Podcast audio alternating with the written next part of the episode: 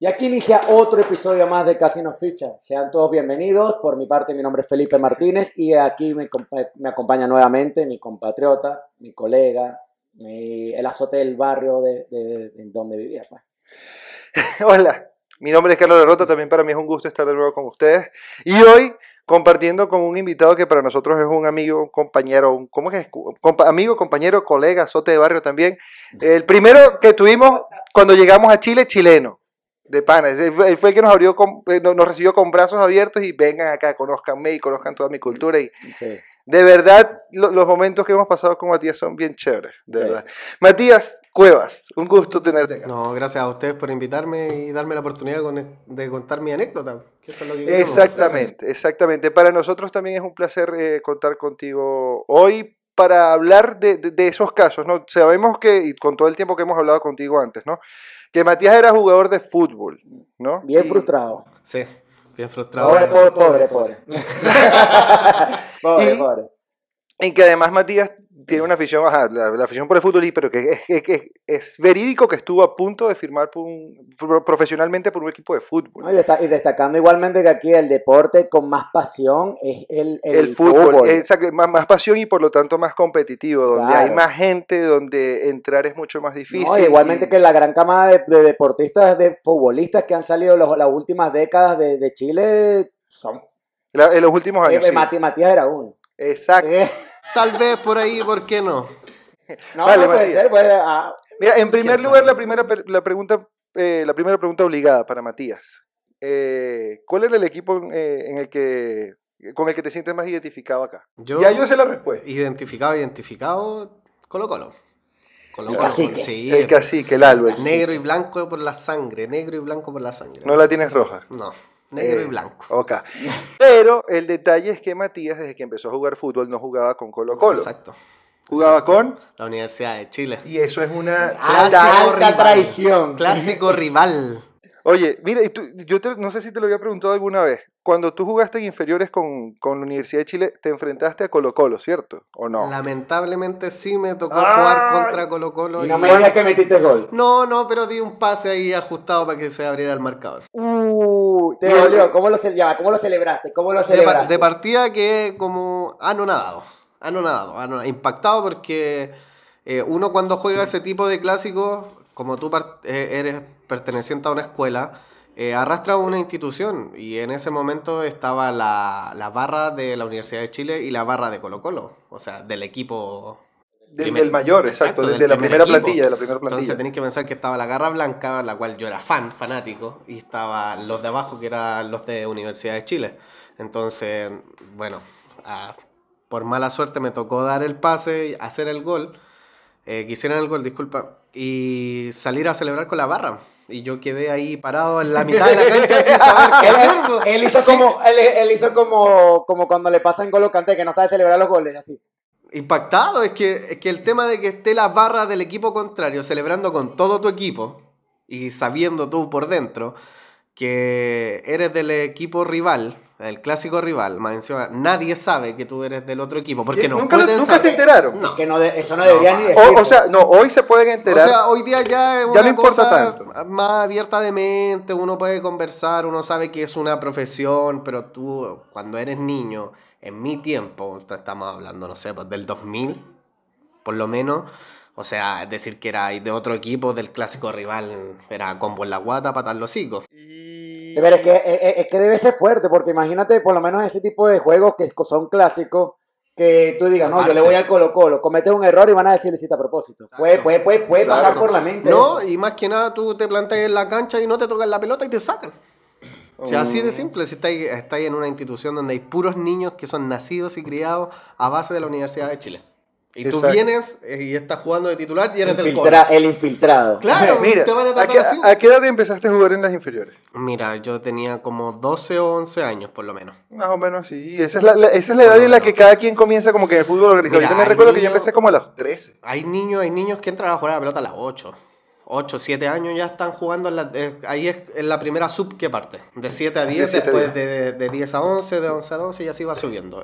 A mí me tocó entrar a jugar en la sub 11, de 11 a 12, estuve 2 años, iba a pasar a a sub-13, que ahí ya entraba sub-13, sub-14, y de ahí yo podía saltar a... Ahora, una pregunta, antes que avances un poco con esto.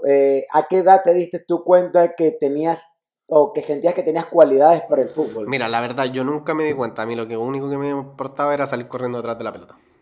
Era lo que llamamos nosotros fiebrudo. Exacto, o sea, yo me volvía loco con una pelota. Donde iba había una pelota, ahí estaba yo. En una fiesta, en un cumpleaños, sacaba una pelota, salía corriendo detrás. Pero a mí también me pasó eso. Pero cuando jugabas, o sea, imagino que tú jugabas callejero con tus amigos y todo. ¿Qué te decían ellos cuando te veían jugar? O sea, te veían algún... ¡Wow! Tiene el drible que hiciste, el pase. Mira, igual yo tenía amigos en mi barrio que igual jugaban harto la pelota. Yo tenía un par de amigos que jugaban por clubes, a pesar de que eran más chicos que yo, tenían la misma edad que yo. Ellos ya estaban en clubes, o sea, del barrio, o en Palestino, o en clubes menores. Éramos todos buenos. Lo que pasa es que a mí mi familia me incentivó. O sea, mi mamá se cansó y se aburrió de decirle a mi papá: ¿sabéis que él tiene pasta para jugar a plata? Él tiene pasta para jugar a plata. Hasta que un día mi papá me pasó a buscar y me llevó a jugar. Ahí quedó. Y ahí empezó todo. Yo no tenía ni siquiera zapatos de fútbol, hermano. Ni siquiera zapatos de fútbol tenía. Pero sabes que yo también era exactamente igual. De hecho, yo tengo una memoria muy, muy, muy, muy tremenda y es grabada yo haciendo la primera comunión. Y el regalo de mi primera comunión fue un balón de fútbol. Después de que me entregaron el regalo, a mí no me vieron en ningún momento en la celebración. Yo nunca estuve en ninguna foto, en absolutamente nada. Tú me veías, era de la ventana hacia abajo, ahí con dos muchachos más del edificio, pateando el balón y todo sucio, con toda la mierda. Loco, bueno, ¿sabes cuál fue mi primer balón? Uno de básquet. Yo soy malo para el básquet. El primer balón, weón. Yo soy malo, weón. Mano, a mí, yo doy pena con el básquet. Es más, a mí en la tarde, noche de un día me dijeron: tú mañana en la mañana, un viernes debe haber sido, porque los entrenamientos eran el fin de semana. Tú mañana en la mañana te tenés que levantar temprano. Y no te dijeron nada. ¿Para qué? No, es que a lo mejor vas a ir a jugar a la pelota. ¿Para qué? No, a lo mejor vas a ir a jugar a la pelota. Pasó la noche. 6:30 de la mañana, llega mi abuela a mi casa con mi papá, me golpearon la puerta y mi abuela me trae unos zapatos. Me dijo: ya, tenés que ir a entrenar con la Universidad de Chile. Así, y yo sí. ¿Qué? ¿Ya? ¿Yo? ¿En serio? Sí. No, pero imagino que por más que sea, no, que haya sido, o sea, la Universidad de Chile, la emoción tuvo que haber sido brutal. Te lo juro que ese es el único momento que se me olvidó a mí ser de Colo-Colo. Claro, se me olvidó todo equipo, todo. Bueno, yo he escuchado historias para el tema del fútbol. O sea, en Venezuela sabes que el deporte rey de Venezuela es el béisbol. No es exacto, el deporte rey en Venezuela no es el rey en realidad. Eso. Sí, pero yo escuché muchos casos de cercanos que los fichaban, por lo menos la rivalidad más grande, aquí como la Universidad de Chile con Colo-Colo, allá es Magallanes y Caracas. Y he escuchado casos de jugadores que Magallanes cortavenas, loco. Y va con el Caracas. Bueno, te conozco cercano a Franklin Gutiérrez. Que él es una insignia del Caracas, centerfield del Caracas, y él era magallanero. ¿Tú lo conociste alguna vez? Porque él era de Katia también, ¿no? Él era de Caracas, pero el papá de él era muy cercano a mi papá. Y nosotros conocimos al papá de él. Y él decía... El papá era magallanero, loco. Y él era magallanero igual, pero te firma Caracas. Entonces, que la situación que se ponía el papá: cuando juega Franklin, soy del Caracas. Pero cuando no está jugando, lo voy al Magallanes. Es que es bravo. Para rematar, que son esas rivalidades también fuertes. Exacto, que de repente se da. Si en el deporte se puede dar todo. Yo tenía un caso específico, así muy específico el de ahora, Alexis Sánchez. O sea, rompió en Colo-Colo. Él vino del norte, de Cobreloa.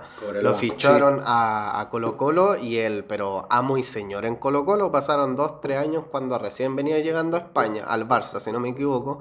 Y él dijo que era de la Universidad de Chile. Y dijo que se va a retirar de la Universidad de Chile. O sea, que él va a volver. Uy. Sería muy bonito para el fútbol chileno, o sea, tener por lo menos otra vez esos jugadores. Supuestamente después del Mundial 2022 en Qatar... debiese volver toda esa gama de las... Debería volver Vidal, Bravo, Garimedel, Alexis Sánchez, están ahorita Vargas. Están de salida todos esos jugadores que son la misma camada de la actual Argentina. Ahora, Isla yo creo que está más cerca. Isla tuvo chance de volver ahorita y prefirió quedarse en Brasil, ¿no? Lo que pasa es que el gobierno de nuestro país no le dio la posibilidad de ingresar porque le tomaron nuevamente el PCR. Exacto, sí, hubo un problema con lo del... Salió negativo. O sea, ¿y él iba a volver con quién? ¿A jugar por la selección? Sí. Ahorita, por ejemplo, pero a Mauricio Isla en este mercado de fichajes lo firmaron otra vez en Brasil. En Flamengo. El Flamengo. Y él en Flamengo, no sé, yo tenía entendido de que también habían charlado con Universidad de Chile, pero sí, por tema plata. No, él no quiso. No. Él también va a volver a la Universidad de Chile. Él tiene que, todos ellos van a volver. Y lo más temprano, eso sí es más temprano. Será bonito. Y hablando de ese tipo de jugadores importantes, imagino que ustedes como chilenos y tú especialmente por el fútbol igualmente, tienes éxtasis con el Internacional. Uy, sí, me tienen pero loco. El equipo que se armó Conte, bueno, yo creo que... Mira, Conte es buen técnico, pero tiene eso que le gusta sorprender a su manera.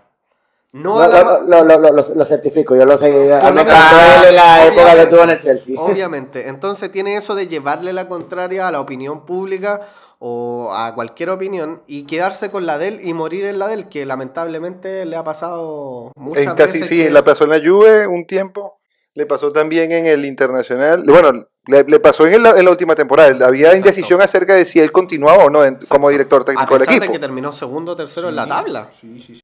Mira, estuvimos hablando de esa parte, pero yo también quería meterme con tu experiencia con la parte del fútbol.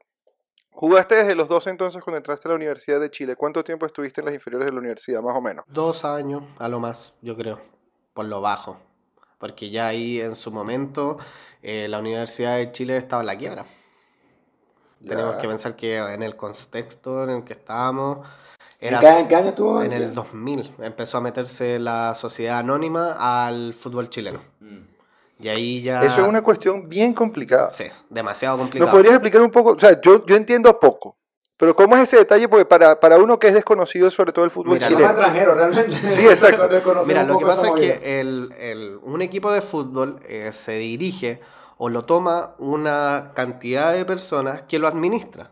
¿Ya? Totalmente el equipo va mandado, si se puede decir de alguna manera, directa por los dirigentes y los técnicos. Es un árbol que se va ramificando. ¿Qué es lo que pasa? Viene una sociedad anónima, que es una sociedad privada, un directorio donde está lleno de personas que tienen plata, dependiendo de su plata, se va acomodando el directorio de quién es el presidente y quiénes son los subrogantes, y compran esta dirigencia.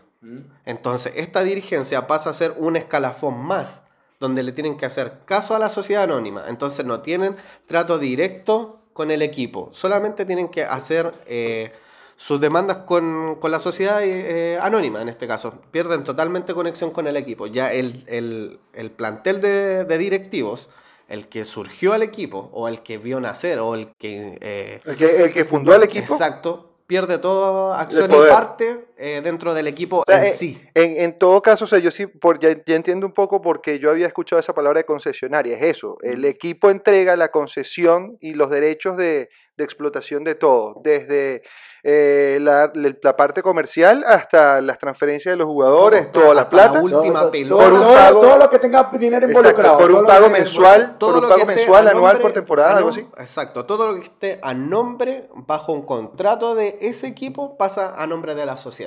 La compra. Y eso fue lo mismo que le pasó al Colo-Colo en el 2002. A todos los equipos le pasaron, a todo el fútbol chileno le pasó eso. Uy, entonces ese es el detalle, eso es lo que está pasando con el fútbol chileno y lo que está matando ahorita el fútbol chileno, y por ejemplo, y por eso es el riesgo de que Colo-Colo pueda descender. Exacto. Es porque ellos son dirigidos por una concesionaria que en realidad no tiene mucha conexión con la realidad futbolística del equipo, no tiene mucho interés en invertir en las zonas que deberían invertir, y pasa esta vaina, o sea, pierden plata, y no es que pierdan plata, es que destruyen al equipo. Exacto, porque no se preocupan de lo deportivo. Exacto, que el fin de todo es que no importa si ellos pierden plata, es que van a destruir al equipo, destruyen la institución. Mira, qué triste es ese tipo de situaciones, porque puedes destruir a una fanaticada. Es que puedes destruir, no destruyes a la fanaticada. Todo. Imagínate que los llevan a la segunda división. Imagínate el mismo caso de ahora de Colo-Colo. ¿Pero tú crees que Colo-Colo vaya a la segunda? Mira, faltan muchas fechas. Están a 3 puntos del descenso. Estamos a 3 puntos del descenso. Ayer se empató, pero... Creo que hay una intención del cuerpo técnico, que es un cuerpo técnico bueno. Hace rato no teníamos un cuerpo técnico bueno, y tiene la intención de jugar con la juventud de Colo-Colo. Oye, ¿qué opinas tú de la contratación del nuevo técnico de Colo-Colo? O sea, para los desconocidos, el nuevo técnico de Colo-Colo se llama Gustavo Quinteros. Es un argentino que hasta hace poco también dirigió la selección ecuatoriana, dirigió en Emiratos Árabes, dirigió en México, pero antes de irse a México y antes de que empezara la pandemia, dirigió a la Universidad Católica, bro. Y fue campeón con la Católica. La Universidad Católica es lo que es ahora. La Universidad Católica ahorita es el mejor, lo que llamaban el eterno segundón, ahora es el eterno primerón, bro, porque hermano, ha quedado campeón ¿cuánto? 3 veces seguidas ya. 3 veces seguidas, cuarta parece que ahora sí sigue así. Imagínate que lo que es la Católica es gracias a Quintero. Exacto. Católica, bueno, Quintero y el otro español, ¿no? Borja. No me acuerdo muy bien. No me acuerdo cuando era un español que también. El español también sacó buena. Es que ese es el tema de esos técnicos, vienen a sacar la cantera. Explotar la cantera. Ese tipo de fútbol es el que yo apoyo, porque está comprando jugadores. Crea tus jugadores con una filosofía y esa filosofía es la que vas a plasmar en el terreno. Eso es lo que debería hacer. Exacto, y vas creando la cultura, claro, que va aparte, desde las inferiores hasta las mayores, y todos juegan igual. Nadie se va a sudar más la camisa que un canterano. Imagínate, ayer, si mal no decirlo, jugó Colo-Colo. Pusieron en el minuto 87 a un jugador canterano de 19 años. Sacaron a Esteban Paredes, eterno goleador, eterno campeón con Colo-Colo. Íbamos perdiendo 2-1, tiro libre, buscó el tiro libre, cabezazo, gol, minuto 90. En su primer partido, en la primera. Ese es un debut soñado. O sea, ya a mí se me pararon los pelos. Ese es el debut que tú soñabas, ¿no? Así como los memes chinos que salen los dos titilando de la lágrima. Pero, hermano, es que si tú lo hubierais visto, lo enfocaron justo al niño, porque es un niño de 18 años. Y te lo juro, ¿sabéis qué? Emoción. Claro, y ustedes como fanáticos le tienen que más emoción porque es un canterano y es el recambio. Más encima, el recambio, es que eso era lo que decía yo, es el recambio de un buen jugador que lamentablemente no lo podemos hacer jugar. El Colo-Colo lo que necesita es un nuevo David Arellano. No, necesita un buen delantero, necesita un buen mediocampo y estamos listos. ¿Sabes que cada vez que hablan de jóvenes y sobre todo cuando dicen Colo-Colo, yo me acuerdo, yo soy muy fanático de una saga de videojuegos que se llama Football Manager, por eso es que yo soy manager todos los nombres de sofá. De cada uno. Ahí había uno que siempre mencionaban y que a mí me ha dado curiosidad y después empecé a buscar el tipo y está jugando como en tercera división, se llama Nicolás Millán. Ya. Nicolás Millán debutó con 14 en Colo-Colo, en primera. Sí, fue uno de los más jóvenes en debutar en el año 2000, de hecho. No sé si en el mundo o en Sudamérica. En Sudamérica, o sea, yo estoy seguro que él es el más joven que ha debutado en la primera división chilena. Tenía 14 años y de ahí se perdió. Es que ese es el tema, cuando no... Ya, está bien, lo hacís debutar al jugador, es de inferiores. Pero si le dais 2 minutos por partido, 3 minutos por partido... Y eso fue una de las cosas que pasó con Millán, fue eso, que a él lo hicieron debutar. Él tampoco tenía mucho contexto de lo que pasaba a su alrededor. Después busqué la historia de él. Él ahorita está jugando como en tercera división de acá. Por no retirarse del fútbol, más que nada. Exacto, por mantenerse activo así dentro del deporte. Y el tipo no tenía mucha conciencia de lo que había pasado. De repente, entre los 14 y los 16, tuvo pruebas en el Chelsea, tuvo pruebas en el Inter, se devolvió, conoció un poco de futbolistas. Después, cuando lo trajeron de vuelta acá, brother, se empezó con un agente, el agente lo mal llevó y lo llevaron. Lo llevaron para la segunda de Argentina y de pronto se devolvió a Chile. En Chile no jugó en primera, o sea, y se perdió. No, solamente por haber debutado a los 14 años. Solamente por mal llevarlo. Exacto, por mal llevarlo. Exacto, también eso es otro tema. Que... Oye, mira, hay que ver también el contexto del jugador, porque capaz, pues, aparte de ser mal llevado, también las características del jugador, que capaz no era... Mira, el jugador, yo lo vi jugar, no era malo, era medio ofensivo, más llegada a un delantero falso. Tipo enganche. Siempre detrás del 9, esperando. Pero para lo que quería decir con esto es que tal vez ha pasado, tenemos casos hay casos conocidos de jugadores que... La plata los embasura. Exacto, o sea, sí, eso es una cosa. Soy un chamito y ya recibí mi primer cheque por $1,000,000. Mira, es que eso es lo que... Mira, loco, te volví loco. Mira, es que a eso era lo que quería ir, a esa parte. Yo tengo entendido que este chamo se perdió, que Nicolás Millán se perdió de muchas cosas aquí en el fútbol profesional chileno porque su agente lo llevó a jugar, como le está diciendo, a Argentina.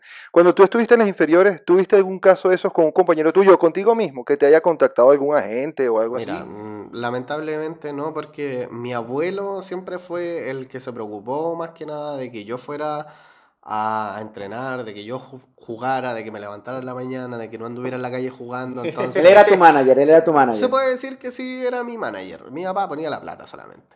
El tema es que igual eres chico, o sea, cuando tú te probáis en la serie donde están los cadetes, que son los que van a hacer de stopping a los entrenamientos de la selección o del primer equipo, ahí recién te contacta una gente. O sea, yo tenía 12, 13 años y yo perseguía la pelota nomás. ¿No? Yo perseguía la pelota. Ese era mi fin, perseguir la pelota, levantar la cabeza y llegar a donde tenía que llegar. Es el tipo de pasión que es entretenida, porque no te vas por la plata, loco. No, te vas por lo que sientes en el campo, loco. Ese es el tema también. O sea, a mí me importaba, o sea, si me iba caminando al estadio, si me iba en micro, si me iba en auto, si tenía que dormir allá, me daba lo mismo. Un día jugué a la pelota en gravilla, que una gravilla, claro, las piedras, lo que es piedras en el... Que una cancha, es una cancha de fútbol que tienen para la escuela inferiores, que es de gravilla, es una pelotita... sí, como piedritas, muy como piedritas. Muy chiquita, que se la echan ahora a las canchas que son artificiales de fútbol.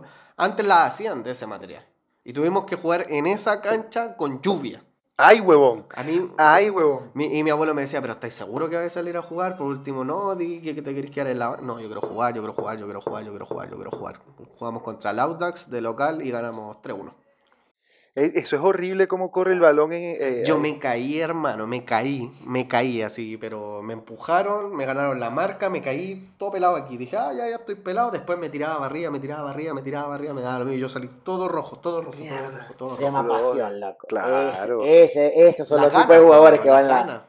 Ah, pero ahora cuéntanos el desenlace. ¿Qué pasó con Matías Cuevas, la promesa del fútbol chileno? No, nada, qué promesa. Si uno de repente quiere perseguir sus sueños y uno es niño, en ocasiones no entiende mucho el contexto en el que vive tu familia.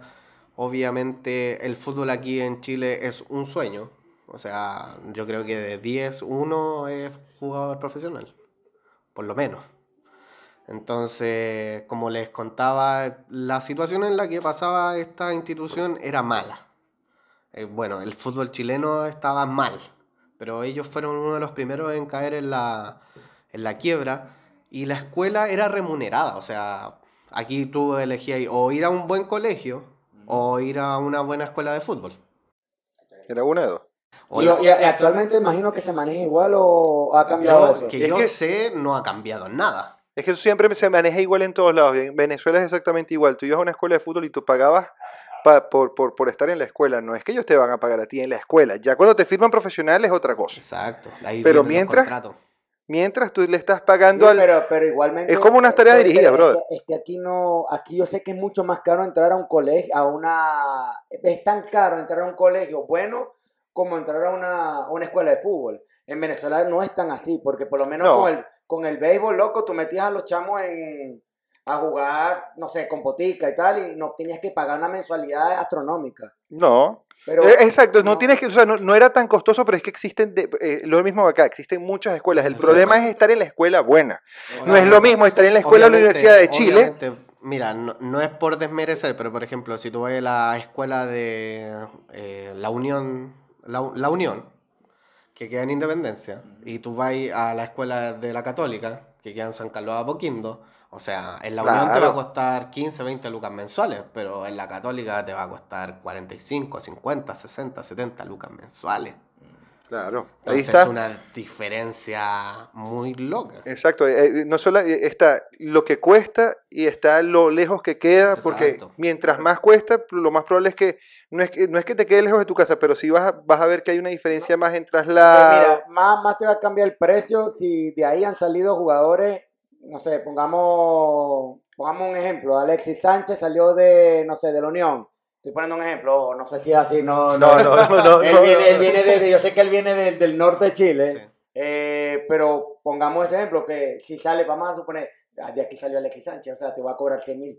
Exacto. Eso también lo pueden hacer, exacto. Mucho. Es que también es un plus, por ejemplo, si tú te inscribí en la escuela de la Católica, tú estás pagando 70.000 pesos chilenos que tienen que valer y tienen que asegurarte un cupo de que el niño en 2, 3 años más tiene que jugar en un primer equipo. Porque estáis pagando cuánta plata al año, si son mensuales. O sea, tú estás haciendo un flujo de plata directo. Y además tú le tienes que pagar a ellos por los uniformes. Exacto. Por uniforme, por estadía, porque tiene que viajar el niño, por todo. Por entonces, cada y eso no va por cuenta del club, eso va por cuenta del papá. Nada. No, pero a menos que seas una superestrella y te vean un potencial brutal, te van a becar. Hermano, indiferente. De la beca sale la mitad de cada jugador, de 20, 30 jugadores están en una beca.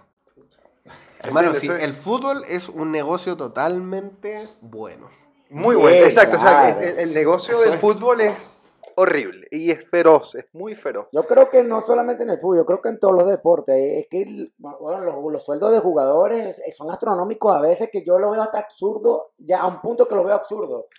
O sea, los valores, ¿qué te digo yo? Un fichaje de 100 millones de euros. Oye, loco, me parece una caimanada. Pero es que a ti te parece caimanada. Por lo que han pagado 200 millones de euros, o sea, nada más el fichaje.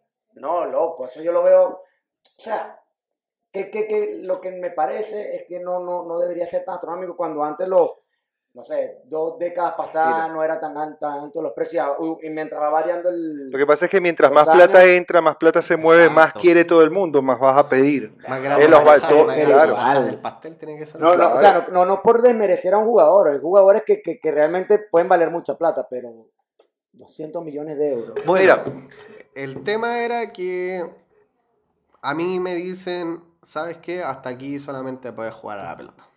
Ya de aquí en adelante no podemos más. Exacto, no se puede aportar más a la escuela. Me había contactado un entrenador, que el de la serie que me tomó, que yo estuve con él toda la serie, y yo supuestamente si me volvía a inscribir tenía que cambiar de serie, y a él también lo cambiaban de serie. Entonces él igual me dijo que yo tenía buena calidad, podía tener futuro, si yo seguía entrenando podía llegar eventualmente a cadete y quizás participar en un primer equipo, pero tenía que continuar yendo a la práctica, claro. Y no se pudo, lamentablemente no se pudo. O sea, yo ahora más grande entiendo la situación y el contexto en el que vivía mi familia, y obviamente eligieron por darme educación, no sé si buena, la verdad, porque aquí la educación es otro tema también en este país, pero eligieron educarse ellos. En ese caso mi papá estaba estudiando, prefirió pagar su estudio, que al día de hoy se lo agradezco que lo haya hecho, porque si yo quizás hubiera tenido más empeño o más énfasis en perseguir mi sueño, quizás yo sigo en un equipo de barrio, busco tal prueba, y le doy hasta que llega un equipo y me becan. Pero para que eso pasara tenía que esforzarme mucho, y la verdad para mí a esa edad era un juego. Claro. Nunca se me metió en la mente, ni nunca me incentivaron. De que esto puede ser una profesión. Exacto, me dijeron, oye, ¿sabes qué? Con esto puedes ganar plata, puedes ganar dinero, puedes viajar por el mundo, puedes tener lo que quieras, cuando quieras. Puedes mantener a toda tu familia, todo. Nada, a mí me pasaron una pelota, vaya y juegue. Lo que pasa es que eso al final yo siento que es bueno, porque no existe la presión. Y sobre todo a esa edad es muy arrecho ponerte a jugar dentro de un campo teniendo la presión de que si yo juego bien me va a ver bien un scout, me pueden firmar. Exacto. Y entonces yo tengo a mis espaldas la responsabilidad de que mi familia va a estar bien si yo juego bien. Exacto. Y tienes 14 años, brother, entonces tú no has tirado la primera vez en tu vida y te vas a poner esa presión encima. No, lo digo muy en serio, son cosas arrechas. O sea, sí. Brother, tú no te puedes tomar legalmente una cerveza y te van a poner esa responsabilidad en los hombros. Escuchado que a deportistas no les permiten tener sexo durante el periodo.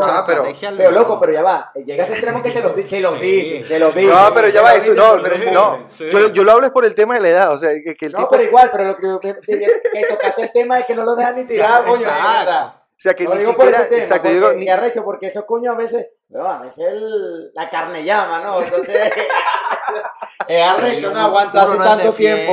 Uno no es de fierro. Exacto, él me entiende. Gracias, hermano, gracias. Esto no me entiende porque esto es un tipo que... No, yo soy muy serio. Te falta calle. Yo soy muy serio. Te falta calle. Mira, una de las cosas que yo siempre he compartido mucho con Matías es su gusto por los deportes. Yo sé que él ha intentado muchas veces entendernos a nosotros mientras vemos béisbol. Exacto. Pero es aprendido. Algo sé. Pero sí quería preguntarte, además del fútbol, ¿hay alguna otra cosa que te guste dentro de los deportes? ¿Algún otro deporte que te llame la atención? Me llama que te guste mucho la atención el básquet. Por cierto, que se está jugando las finales ahorita de la NBA. ¿Qué te gusta del baloncesto? Está buena, ¿no? Está buena. El cambio que tiene es muy rápido. El tema de que sea con minutos precisos para hacer una jugada. No, como de microsegundos pasa de ofensiva a defensiva. Me vuela la cabeza la transición del deporte en sí, de que tiene que pasar de defensa a ofensiva, y de repente se cambian los jugadores y un jugador tiene que ser ofensivo y defensivo, y después no, tiene que salir uno que sea solamente ofensivo. Eso me vuela la cabeza. Eso es y te mantiene muy activo sobre lo que está pasando, porque tienes que estar pendiente para saber cuáles son los cambios, quiénes están... Exacto, hay que estar pila.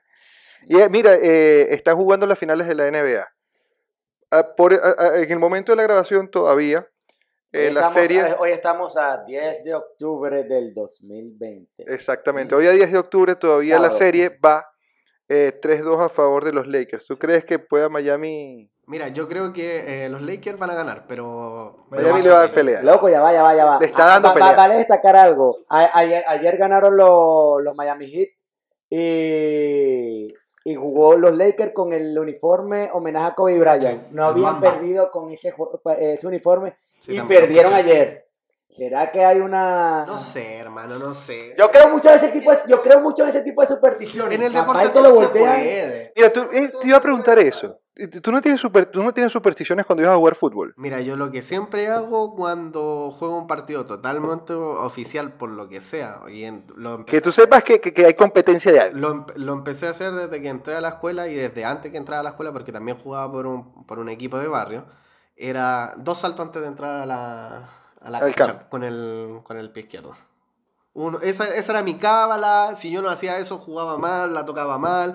Era obviamente algo psicológico que te plantea y que arrecha la psicología y que te metía en la cabeza, y porque de repente tú entras y te hacen entrar rápido, y me pasó, y estaba en un partido, estábamos la presentación, los árbitros, que el canto, el himno, no sé, y yo con la cuestión en la cabeza no salté, y porque yo vi a 2 jugadores que venían atrás mío que hicieron su cala, y tú pisabas la raya cuando entrabas al campo, antes de entrar al campo, sin pisar la raya, dos saltos con el pie izquierdo. Pero nunca la pisaba. No, nunca, nada, no pisaba. Mira, nada de la cancha. Yo recuerdo, por ejemplo, eso porque me lo había enseñado mi papá. Yo me ponía primero la media de la pierna izquierda y después el pie derecho, después igual el zapato del pie izquierdo, el zapato del pie derecho. Después era la franela. Después que estabas vestido. O sea, mira, era así. Sí, era metódico, marico. Todo tenía que ser de izquierda a derecha, de izquierda a derecha. Su trama, y después cuando yo entraba, era el primer paso que yo doy antes de entrar es con la izquierda, pero yo entro con la derecha. O sea, todo era una vaina así. Y no, tampoco tocaba la línea. Tienes que repararte primero la rodilla izquierda y después la derecha. Exacto. Eso fue, yo creo por eso que estoy jodido todavía, mamá huevo, porque yo no empecé por la izquierda por reparármela. Real, yo me la jodí al revés. Tu cábala. Tú mismo te creaste tu fantasma y te mató. Marico, sí, huevón. Te autolesionaste. Yo me cagué. Marico, yo me cagué, lo estoy pensando. Esta filosofía se transportó a que todas las piezas. Felipe, me acabas de dar la solución a mi vida, o sea. Marico, claro, son las cábalas. Espero que me monte la estatua que... El cheque te lo paso cuando terminemos. Gracias. No, mentira, te puedo dejar ganar hoy, por fin, si quieres. ¿Sabes qué? Quiero contar una anécdota que la estuve leyendo sobre la fundación del Colo-Colo. Es súper, a mí me encantó porque es interesante y es triste a la vez.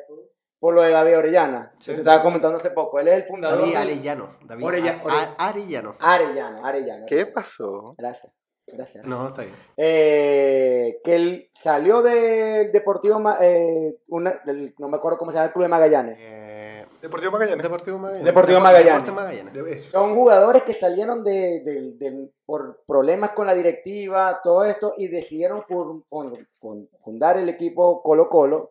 De hecho que eligen el color blanco y el negro, el blanco por armonía, por tranquilidad, y el negro por hacerlo elegante. Por eso eligen los dos colores. De hecho, tú ves el logo del Colo-Colo y tiene una franja aquí negra, y esa franja negra es por el luto eterno que le tienen a ese fundador. Que a ese fundador, mira, es que es súper interesante. El Colo-Colo es el primer país que viaja al otro continente, Europa, a jugar, y juega contra el Valladolid. Ajá. En el Valladolid le meten un golpe a David Arellano en el estómago, le da peritonitis y se muere al día siguiente. ¡Ay, mierda! Loco, y de ahí es donde sale, él es el fundador, él es el alto fundador del Colo-Colo, y por eso tú ves la camisa del Colo-Colo, tenés el logo del Colo-Colo y tiene una franja negra aquí, es el luto eterno homenaje a ese... Al fundador del equipo, man. No, esa historia es súper, súper interesante, yo la vi, yo, wow, qué buena, loco, qué buena. O sea, y me dio, le da más, como que más pasión, o sea, exacto, te da más pasión por un equipo, que puedo entender a muchos fanáticos del Colo-Colo que conocen esto, que tienen que conocerla, la mayoría tienen que conocerla, sí o sí.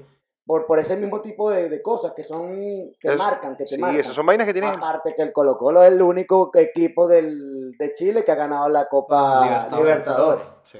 El 91. Qué partidazo, pero. Si quieren ver partido de calidad, busquen. Loco, el... y las semifinales ya se. Campeón del 91. Una recontracoñiza en esa. Exacto. Si no me equivoco, fue contra Boca, parece. Sí. ¿Por qué siempre todos contra Boca, boludo? No, es que tienen esa misma pasión arraigada. Bueno, que para los argentinos el fútbol es una religión. Igual. O sea, hay una materia en el colegio donde es introducción al fútbol.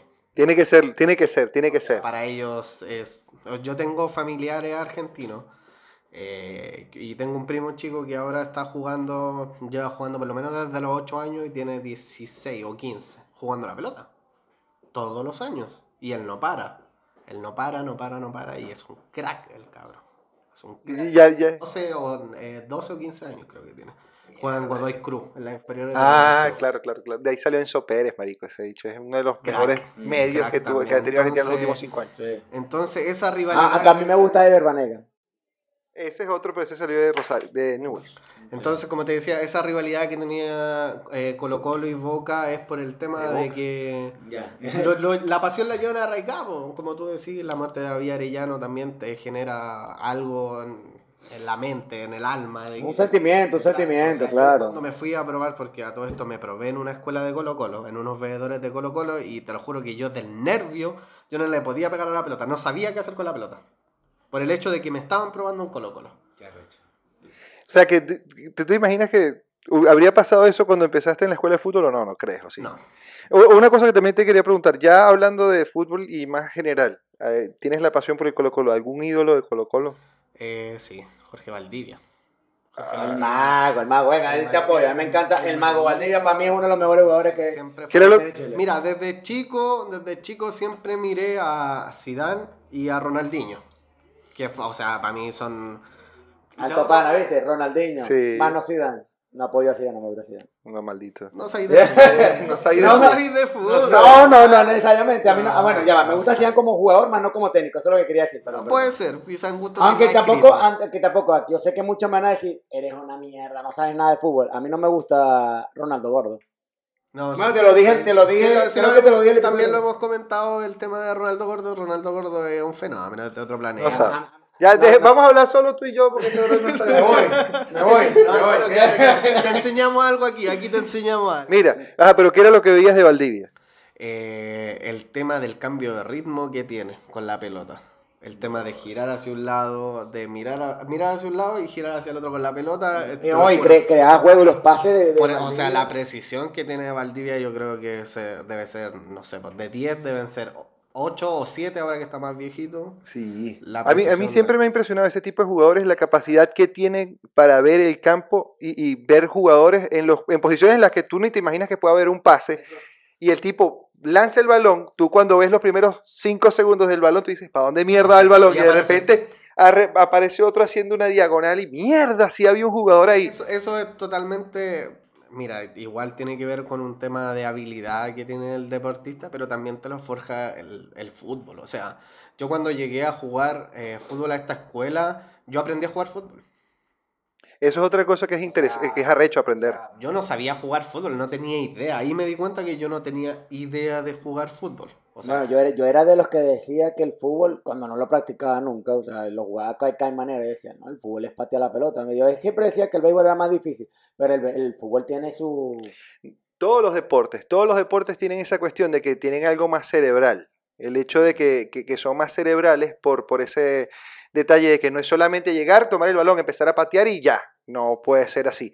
Mira, antes de entrar al final del programa, queríamos enseñarte un par de videos solamente para ver cómo reaccionabas a ellos. Sabemos que, ya lo saben todos ustedes también, que Matías es muy fanático del fútbol, ya saben que es fanático del Colo-Colo, que jugó para la Universidad de Chile, que nosotros vamos a darle la nacionalidad venezolana. Tradicional Colo-Colo haciendo un pase de gol. Mira, eso me va a cargar durante el resto de mi vida y no tengo problema en aceptarlo. Díganme, pero vamos a ver si estos videos pueden cargarte más o te van a revivir algo, no sé, puede ser, puede que sí, puede que no. Pero son situaciones de fútbol, vamos a explicarlo rápido. Son situaciones de fútbol, ustedes también las van a poder estar viendo. Vamos a empezar con el primer video. A ver qué tal. Este juego, ponerlo en contexto, hermano, sí. ¿Qué opinas de esa situación? Lo único que puedo decir es que Pinilla, hermano, tenés que echar el cuerpo para adelante cuando le pegué a la pelota, por hermano. Si te viene un paso que viene con dirección, obviamente...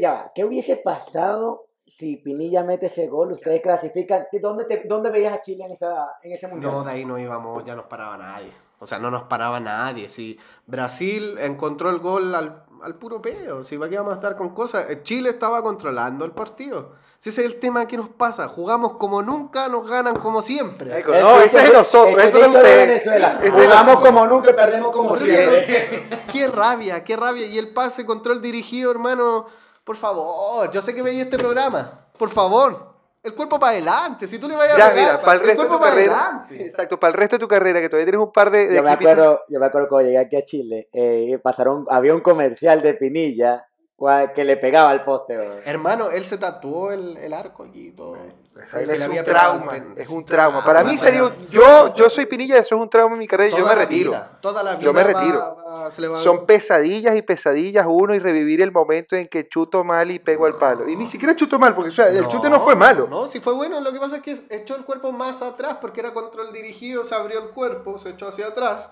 Y entras atrás y siempre va a subir más el balón. La pelota, en cambio, si el control dirigido hubiera sido hacia adelante o hacia el lado como iba y se hubiera plantado, igual tenía una buena marca con central, no recuerdo bien el central de Brasil, pero él es corpulento, o sea, mide cuánto. Exacto, él tenía para meter el cuerpo y hacer cuerpo aquí con el hombro.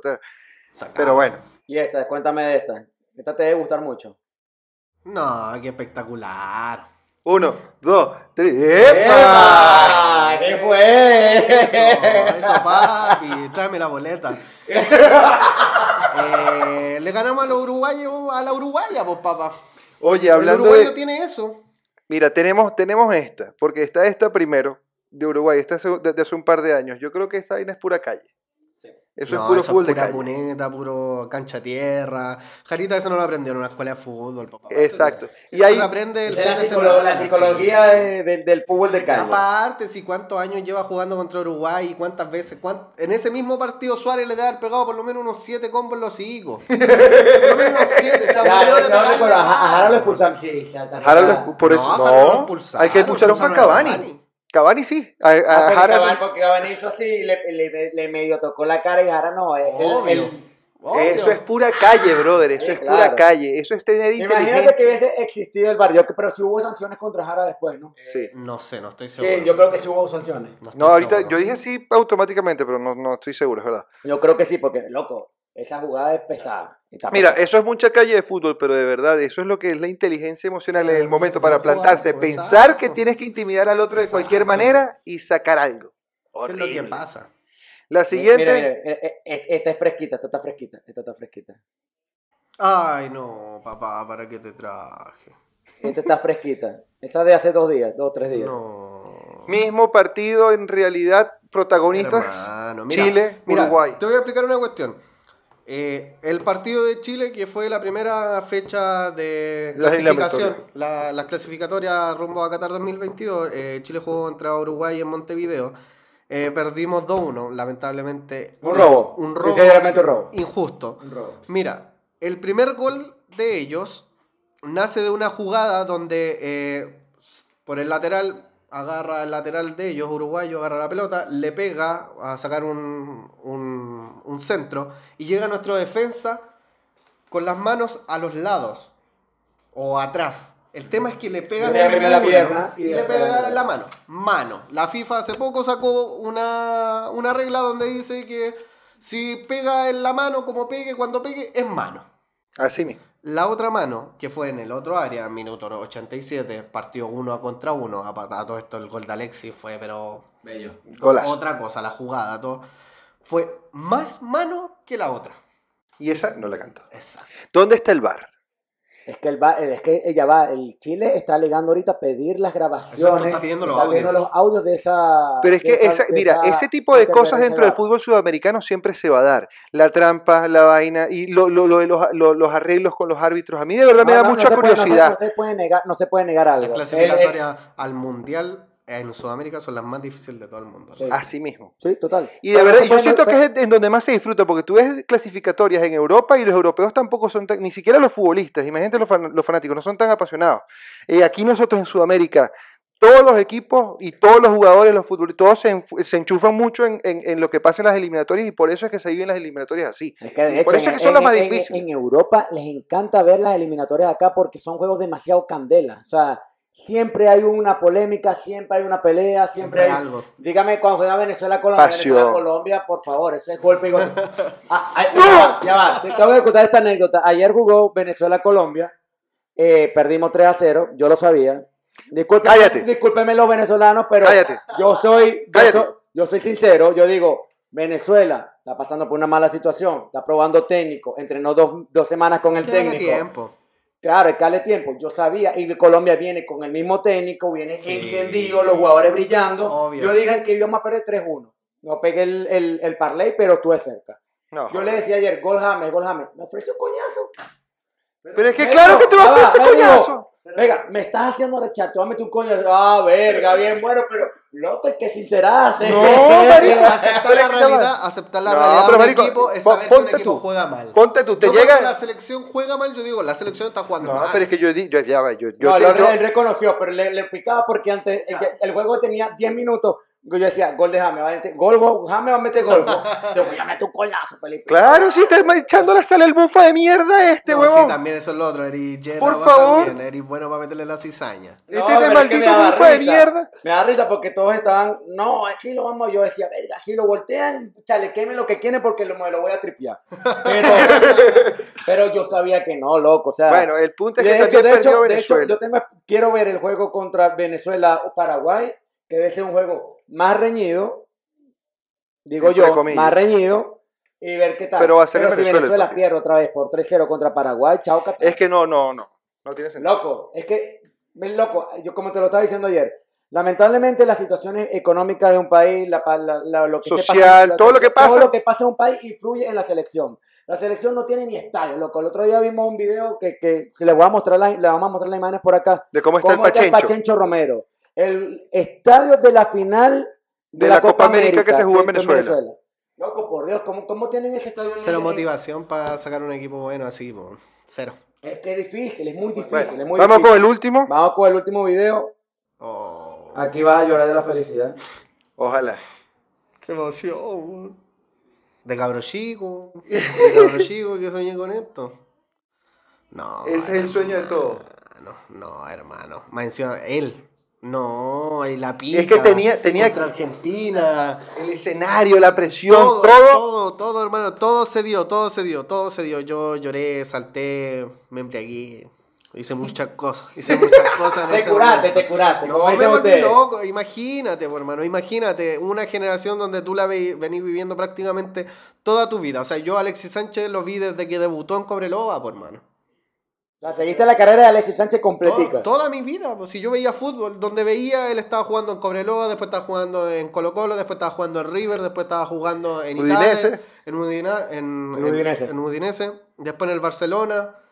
O sea, y verlo que chutea el último penal, la pique y contra Argentina. Tener bola, bola. A mí me dio mucha lástima la situación de Alexis Sánchez en el Manchester United. Yo creo que no supieron aprovecharlo. Malísimo. Yo creo que pueden exprimirle bastante a ese jugador y lamentablemente el United no supo cómo hacerlo. Y bueno, ahorita con el Internacional no le está yendo mal, pero no le están dando mucha oportunidad. Pero cuando le den la oportunidad, loco, yo creo que para que lo sienten, lo tengan en banca otra vez, va a ser muy difícil. Imposible.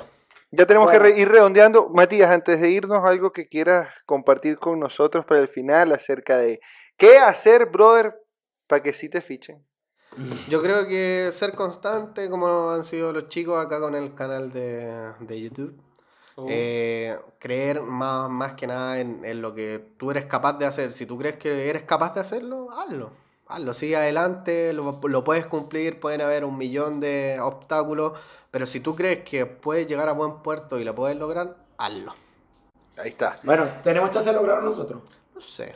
Lo podemos demostrar acá. Sí. Aquí lo podemos demostrar. ¿Oíste? A ver.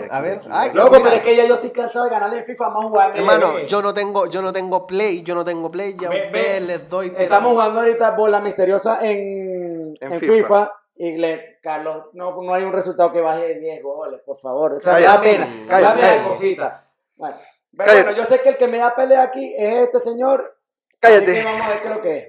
Cállate. Jesús, juega conmigo. Pero muchachos, recuerden, el juego no se acaba hasta que apagas el play. Muchas gracias por sintonizarnos y que tengan una excelente semana. Recuerden seguirnos por todas nuestras redes sociales, que no lo mencionamos ni una vez. Aquí están las redes sociales por Twitch, Instagram y Twitter, y @casi nos fichan, y en YouTube. @casi nos fichan. Bueno, casi nos fichan. Suscribirse, campanita, notificaciones, y ahí van a estar al día de todo lo que comentamos. No se arrepientan. Dale, pues, vamos a jugar. Yo te voy a dejar que jueguen ellos primero para después yo jugar. Yo me voy a quedar aquí un rato.